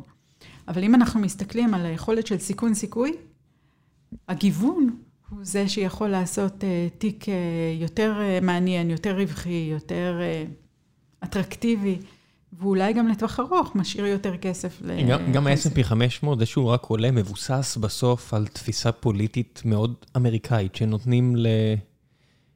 כמה חברות, מאוד, מספר מאוד קטן של חברות להשתולל מהבחינה הריכוזית, והן פשוט צוברות הרבה רווחים, וזה בא לידי ביטוי בשווים שלהם, ו-S&P 500 נהנה מזה. אנחנו תמיד במרחק של שינוי פוליטי בארצות הברית, מלשבור את הפרדיגמה הזאת. זה, זה הכל, אנשים אומרים, קח, תסתכל, זה תמיד היה ככה. זה לא תמיד, זה, זה באמת עשרות שנים שמבוססות על תפיסה פוליטית-כלכלית מסוימת בארצות הברית, שמאפשרת לגוגל, פייסבוק, אפל לרשום רווחים היסטוריים שלא היו אף חברה בעולם שעשתה רווחים כאלו. ולפני כן לחברות אחרות, וברגע שיהיה שם נשיא אחר שיגיד, לא, אני לא מוכן, ומינו עכשיו את לינה כאן, ומילאו כל מיני כאלה שיש רוח אחרת. אני לא, לא אומר שזה יקרה, אבל יש הסתברות כלשהי לרוח אחרת, ואז לא בטוח שהפיזור יהיה כזה, שה-500 חברות במדד ירשמו כאלה תשואות. מה לעשות? נכון, אבל אם אתה מסתכל חמש או עשר שנים קדימה, לא, על ס, איזה ס... סוג של חברות היית מהמר שהם יהיו... חד משמעית זה. ההימור האישי שלי הוא שמה שהיה הוא שיהיה, כי ארצות הברית יודעת איפה מרוחה החמאה, ואני לא, אני מהמר שהם לא יהיו סין. זאת אומרת, הם לא יעשו משהו שיפגע בקטר הזה. כי ככה, עם כמה שרולניק רוצה לעודד את הכיוון הזה, זה בסדר, אבל אני, אני מהמר תמיד נגד האפשרות הזו. כי מה שהיה הוא שיהיה זה ההימור הסולידי. אבל זה לא בטוח. זאת אומרת, שאנשים לא ישמעו את זה ויגידו, אני אשים 100% S&P 500, זה בטוח יעלה. לא. לא. לא. חס וחלילה. אין שום דבר שהוא בטוח. נכון. אין שום דבר שהוא בטוח. זה ההימור הכי סולידי, כנראה, אבל שום דבר מעבר. היי hey, חברים, לפני שנחזור לפרק המעולה הזה עם יודפת, אני רוצה לספר לכם על נותני החסות הנוספים שלנו, והפעם זו חברה שאנחנו משתמשים בה, פה בסטרים אלמנטס. כמו שאתם בטח יודעים, אה, אם אתם מאזינים לפודקאסט הזה, סטרים אלמנטס היא חברת Remote First. זאת אומרת שיש לנו משרדים בתל אביב, אבל הרוב המוחלט של העובדים בחברה, קרוב ל-200 היום, פזורים ברחבי העולם בעשרות מדינות שונות, והדרך היחידה שבה הסיפור הזה מתנהל בצורה חלקה, ובלי בירוקרטיה מיותרת, ובלי חשיפות מיותרות לבעיות חוקיות בשלל העולם, זו חברה בשם Deel. אתם יכולים לקרוא עליה, או להתחיל להשתמש בה באתר letsdeel.com, L-E-T-S-D-E-E-L.com. ומה הם בעצם עושים? Deel פיתחו פלטפורמה עם קרוב ל-150 מדינות ברחבי העולם, עימן הם תומכים ובהן הם עובדים, שמאפשרת לגייס עובדים ולשלם להם בכל אחת מהמדינות האלה בצורה קלה ובעיקר חוקית. כלומר, תוך כדי פתרון לכל כאב הראש הבירוקרטי והרגולטורי שכרוך בהעסקת עובדים במדינות שבהן אין לחברה שלכם משרד. דיל מייצרת עבורכם את חוזה ההעסקה, מאפשרת חתימה דיגיטלית קלה מול העובד, וכל תהליכי התשלומים והנפקת החשבוניות אוטומטיים ומאוד ידידותיים. אני יכול להגיד לכם שהעובדים שלנו מאוד מאוד אהבו את המעבר מצורת העבודה הקודמת שלנו אה, לדיל.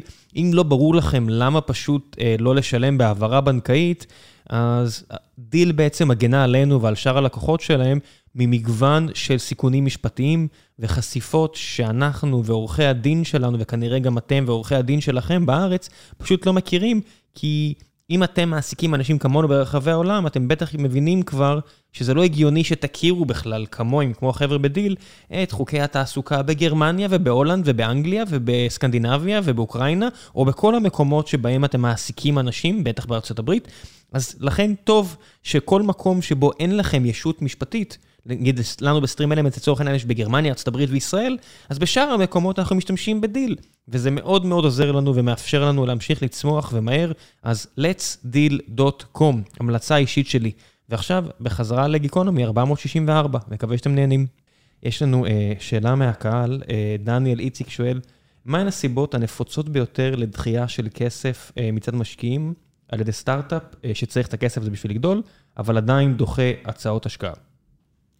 וואו, זו שאלה מעולה. אני חושבת שיזמים, אנחנו רואים היום אצל יזמים תהליך due diligence הדדי. הם שואלים המון המון שאלות על מי יהיה השותף שיטפל בתיק שלהם, או בחברה לאורך כן. זמן. מי יישב ב board שלהם? איזה סוג של שירותים אותה קרן יכולה לספק במעלה הדרך? האם הם ימשיכו להשקיע בסבבי המשך? אה, האם הם יכולים בכלל להשקיע בסיד? האם הם יכולים, והאם זה בפילוסופיית השקעות שלהם? אני חושבת שאנחנו רואים פחות ופחות קרנות שמשקיעות רק בסיבוב אחד ואומרות, אוקיי, אנחנו פרי-סיד, ואחרי זה, אחרינו המבול. אה, בגלל הוולואציות ההולכות ועולות, ההשקעה שלהם, ההחזקה שלהם מתכווצת לרמה כזו שזה לא שווה כבר להשקיע בכלל מלכתחילה. ולכן אנחנו רואים היום יזמים שמגיעים לקרן, מבררים עליה, שואלים יזמים אחרים ש... אה, היו במגע עם הקרן הזאת בעבר, אם כפורטפוליו או, או כניסיון השקעה, והם דוחים את הקרנות ואומרים, אוקיי, אנחנו מודים לכם, אבל זה לא בשבילנו, או נעלמים. זה גם טרנד. פעם הקרנות היו נעלמות ולא חוזרות בתשובה, כן, לא, שחור לבן, היום אנחנו רואים יזמים שנעלמים. ghosting. ממש, כאילו, פוף, פוף, ואז אחרי איזה חודש, חודשיים אנחנו אה, קוראים בלינקדאין או בעיתון שהם גייסו. לשמחתי הרבה זה לא קורה לנו הרבה. אמ, עדיין רוב ה... ברוב המקרים אנחנו אה, נפרדים אה, בנימוס מהחברות, בנימוק מאוד מאוד אה, מפורט מדוע אנחנו לא משקיעים בחברה, ושקופים איתם עד כמה שאנחנו יכולים. אבל עדיין יש יזמים ש... ואני מאוד מאוד שמחה שהם לוקחים מאוד ברצינות את האחוזים שהם מחלקים בעבור הכסף שהם מקבלים. ובודקים. על השותף האחראי, על הקרן, על ה... הפרפורמנס שלה, על השירותים שהיא נותנת, ואנחנו לוקחים את זה מאוד ברצינות. מה את חושבת על, על התופעה הזו שעכשיו של חברות שמוכרות, בשל... עשו גיוס, השקיעו ב-seed או ב-A, ואז אה, שנה לאחר מכן או שנתיים לאחר מכן מוכרות הכל או את הרוב, כי... כי אני לא יודע אפילו. כי זה פשוט יותר מדי... אה, אז תראה, אתה, אתה דיברת קודם על, על ה enterprise הגדולים, שדקלמת את המנטרה שלהם או את ה vision שלהם בכניסה לארגון, שאמר שתפקידם להשיא רווחים לבעלי המניות שלהם. אז תראה, בסופו של דבר, אני רואה את התפקיד שלי כמשקיעת הון סיכון בשני כיוונים. אחד, להשיא רווחים ל-LPs שלי, כי אני רוצה שהם ימשיכו להשקיע בי שוב ושוב ושוב. אבל אני, אני גם רואה את המקום שלי בתעשיית ההייטק, לנסות לגדל כמה שיותר יזמים ולשכלל את הדור הזה של היזמים, שיהיה טוב מהדור, מהדור שלפניו, ויהיה טוב לפחות כמו הדור שאחריו. ולכן המגמה הזו של מכירות סקנדרי, אה, בשלב מאוד מוקדם, בעיניי היא לא כל כך טובה לארגון. החלפת ידיים אה, בחלק מהחברות, לדעתי יוצרת מצב של אה, ערעור אה, אה, המערכות, אה, אבל הוא קורה. כמו שלעיתים אנחנו גם מחליפים מנכ"ל במעלה הדרך, ולא כל מנכ"ל שהוא אה, יזם שהתחיל את החברה, הוא רוצה, מעוניין או מתאים להוביל חברה בשווים של אה, מיליארדי דולר. אני אאמר ואגיד שברוב המקרים זה כך. פשוט אנחנו מוכנים למען יחסים אישיים להקריב אה, אופטימליות לעסק. זה, זה אנחנו בני אדם. אה, הסיכוי שמנכ"ל שיושב בחדר עם עוד ארבעה אנשים זה אותו בן אדם שמתאים לנהל חברה של עשרת אלפים אנשים או אלף אנשים, הוא בעיניי כמעט אפס. אה, אבל אנחנו רק בני אדם, אנחנו לא מכונות, ואנחנו לא עושים את מה שאופטימלי, לפעמים גם לא נעים. ו... נכון, it is what it is. זה נכון על עובדים, משקיעים, אה, מנכ"לים, זאת אומרת, חברי דירקטוריון. או, זה בדיוק הנקודה הבאה, ושם זה האחריות שלנו. האחריות שלנו כמשקיעים, לאפשר לאותם אה, יזמים את הכלים כדי לצמוח ולגדול. חברת סיד של שני אנשים, היא שונה בתכלית מחברה של 50 אנשים, שונה מאוד מחברה של 500. 100 נשים, ובהחלט שונה מחברה של 500 איש. אבל כך גם הדירקטוריון. דירקטוריון שמייצג בתחילת הדרך את המשקיעים שהשקיעו בחברה, צריך להיות שונה לגמרי מדירקטוריון של חברה שיש בה 500 איש, או ששווה כמה מיליארדי דולרים. היכולת שלנו לשנות את התמהיל ולהביא יותר market expert, ואנשים שמגיעים מתוך התעשייה הזאת, שיש להם ניסיון, שמכירים את הלקוחות, את הצרכים שלהם, ואת היכולת לגייס את הכספים הגדולים האלה, היא לא בהכרח משקיעי ה seed שהתחילו את החברה. ואנחנו לא מספיק אחראים לפעמים לקום ולהגיד, אנחנו מפנים את המקום שלנו לאנשים שיודעים יותר טוב מאיתנו. אני חושבת שאם אנחנו ניתן את הדוגמה האישית ונקום בזמן ונביא אנשים מומחים, לנו יש אה, CAO Council של 160 איש, שבחלקם אנחנו משתמשים גם כ-advisory board members וגם אחרי זה כ-board members, כי להם יש את הניסיון הנדרש מתוך התעשייה, באמת לתת את הידע שהיזמים צריכים. אם זה היזמים המקוריים, או אם זה מנכ"לים שכירים שמגיעים לחברה בשלב יותר מתקדם. אם ניתן את הדוגמה האישית, ליזמים יהיה הרבה יותר קל לעשות את זה גם. כן, כולם צריכים בשלב מסוים או להתפתח, או לפנות ריסס, זאת אומרת, זה באמת קשה. לגמרי. על עצמך זה מן הסתם הכי קשה, כי יש הכי. הרבה blind spots, אבל גם על חברים. וזה גם אחריות שלנו כל הזמן לפתח את עצמנו. הסיבה שבה אני יושבת כדירקטורית בחברות מאוד מאוד גדולות ובוגרות, כמו אה, בנק דיסקונט, וכמו קסטרו, וכמו מכון ויצמן, וכמו אה, חברות אחרות, היא, היא, היא בדיוק מהסיבה הזו. אם אני לא אדע מה ה enterprise הגדולים צריכים, איך הם פועלים, איך מתקבלות החלטות, איך אה, אה, אה, הדברים פועלים, כמה הן מוכנות לשלם, אני לא אדע לעזור לחברות הצעירות. ובעצם היכולת שלי להסתכל על כלל המניפה ולבוא ולהגיד, חברה של שני אנשים, אני יודעת מה הצעדים שהם צריכים לעבור על מנת להגיע לחברה של 100 איש, ואיך אפשר לעזור למנכ"ל לגדול, אם זה עם מנטורים, ואם זה עם יועצים, ואם זה תמיכה, ואם זה בלאפשר לו לטעות לפעמים. כדי לגדול להיות המנכ"ל אה, שאנחנו רוצים שהוא יהיה, או שהוא, שהחברה צריכה שהוא יהיה בשלב מסוים, זה לא יקרה בחיים. ולכן האחריות שלנו כמשקיעים וכחברי דירקטוריון, לשכלל את הידע שלנו כל הזמן, כל הזמן לגדול ולצמוח, ולהגדיל את הנטוורק שלנו ואת היכולת שלנו בעצם לסייע לאותם יזמים, היא, היא מאוד גדולה, ואני לוקחת אותה מאוד מאוד מאוד ברצינות. אה, לצערי זה לא קורה אה, לא, עם לא, כולם. ברוב- המקרים זה לא יקרה. אין מה לעשות, אנחנו רק בני אדם, וכבני אדם הצ- הצפי שלי מעצמנו הוא בדרך כלל, אנחנו, it is what it is, אין מה- לעשות. רוב האנשים יש להם כל כך הרבה בליינד ספוט, הם יכולים לדבר אה, גבוהה גבוהה, אבל בסוף, אין מה לעשות. כול- כולנו היינו בסיטואציות האלה, וזה זה באמת קשה. אנחנו מחויבים לעצמנו כל הזמן להתפתח ולגדול. כן, אף אחד לא מחכה. הרכבת הזו ממשיכה אף אחד לא קדימה. מחכה וזה גם משעמם. בסוף, להיות 30 שנה באותה תעשייה, היכולת באמת להיות כל הזמן אה, עם היד על הדופק ולהבין את הטרנדים החדשים ואת התעשיות החדשות ואת הטכנולוגיות החדשות שמשתנות. אתה יודע, כשאני התחלתי, בקושי היה אינטרנט. ואני כבר ממש זקנה, ושלא נדבר על cloud ו smartphones. ועם הזמן הייתי צריכה ללמוד המון אה, טכנולוגיות, וכל הזמן ללמוד טרנדים חדשים של שוק חדש, של יזמים חדשים. אני לא מקודדת, ואני לא למדתי טכנולוגיה. הכל בסדר, גם כמי שעשה את זה עד לפני כמה שנים. אני ודורון הרמנו את החברה, אני הצטרפתי אליו פעם ראשונה ב-98. 98 לא היה, לא היה cloud ולא היה הרבה אינטרנט, ואת יודעת, 22 שנה, 21 שנה לאחר מכן, זה עולם אחר. לגמרי. זה עולם אחר, ובסוף, בסוף יש בני אדם. המון, המון דברים שהם דומים. יש יותר דומה מאשר שונה, אבל את יודעת, אנחנו כבני אדם, נכון? ולכן האחריות שלנו היא כל הזמן ללמוד, ללמוד, ללמוד, ללמוד, וזה היופי שבתעשייה שלנו. כן, לא חייב, אבל מי, ש, מי שרוצה להישאר על הרכבת הזאת צריך... אה, להישאר על הרכבת ולהיות טוב, להישאר על הרכבת זה לא חוכמה. אמ, לא, אני חושב שגם אבל האפשרויות להישאר על הרכבת באמת, בלי להתפתח, הולכות ומתמעטות. זאת אומרת, זה, זה כבר לא עניין של גיל, זה עניין של תרגיל. ו, ולא כולם רוצים ולא כולם יכולים. זה בסדר, זה, זה, זה המציאות, היא לא תמיד נחמדה. טוב, תודה רבה על הזמן שהענקת לי. תודה רבה לך, יש לך איזה המלצות. למאזינים לפני שנסיים? ספר, סרט, סדרה שקראת, ראית לאחרונה משהו שצפית, אה, צפית, שבא לך להמליץ? אז uh, במהלך uh, הזמן שהייתי חולה בקורונה, לא מומלץ, אפרופו, אז uh, תש, תשמרו על עצמכם ותעטו מסכות מתי שאפשר, ולכו להתחסן. ולהיבדק. המלצ- ולהיבדק. כל הזמן.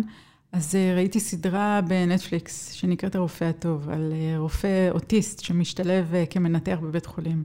והדילמות החברתיות והיכולת של הקדמה הטכנולוגית, שבעצם מאפשרת גם גיוון וגם שינוי וגם אה, אה, גמישות בכל מיני אלמנטים, היא בעצם אה, השלכה מאוד מאוד מאוד משמעותית למה שאנחנו עושים בחיי היום-יום. אף יזם לא דומה לשני, ואף משקיע לא דומה לשני, ואנחנו צריכים לבחור את המכסה לסיר שמתאים לנו. וההמלצה הכי טובה שלי ליזמים, תעשו הרבה שיעורי בית לפני שאתם מקבלים החלטות, אבל ברגע שהחלטתם, תהיו שלמים עם ההחלטה ותלכו איתה קדימה. אל תסתכלו לאחור מה החברים שלכם עשו, ואל תשוו אבלואציות, ואל תשוו כמות כסף שאחרים השקיעו. תהיו שמחים בחלקכם במה שהצלחתם לגייס, ותרוצו קדימה ותעשו את הכי טוב שאתם יכולים. כן, נסתכל יותר מדי ימינה-שמאלה, זה, זה די uh, ערובה לא לנצח במרוץ. נורא קשה לרוץ קדימה כשאתה מסתכל ימינה-שמאלה. הכי חשוב, חתימה טובה. כן, שתהיה שנה טובה. שכולנו נהיה בריאים. כן, בקצב הנוכחי, את מחר כבר הכל יכול להשתנות, אז תהנו ממה שיש. לגמרי. ביי ביי. תודה רבה.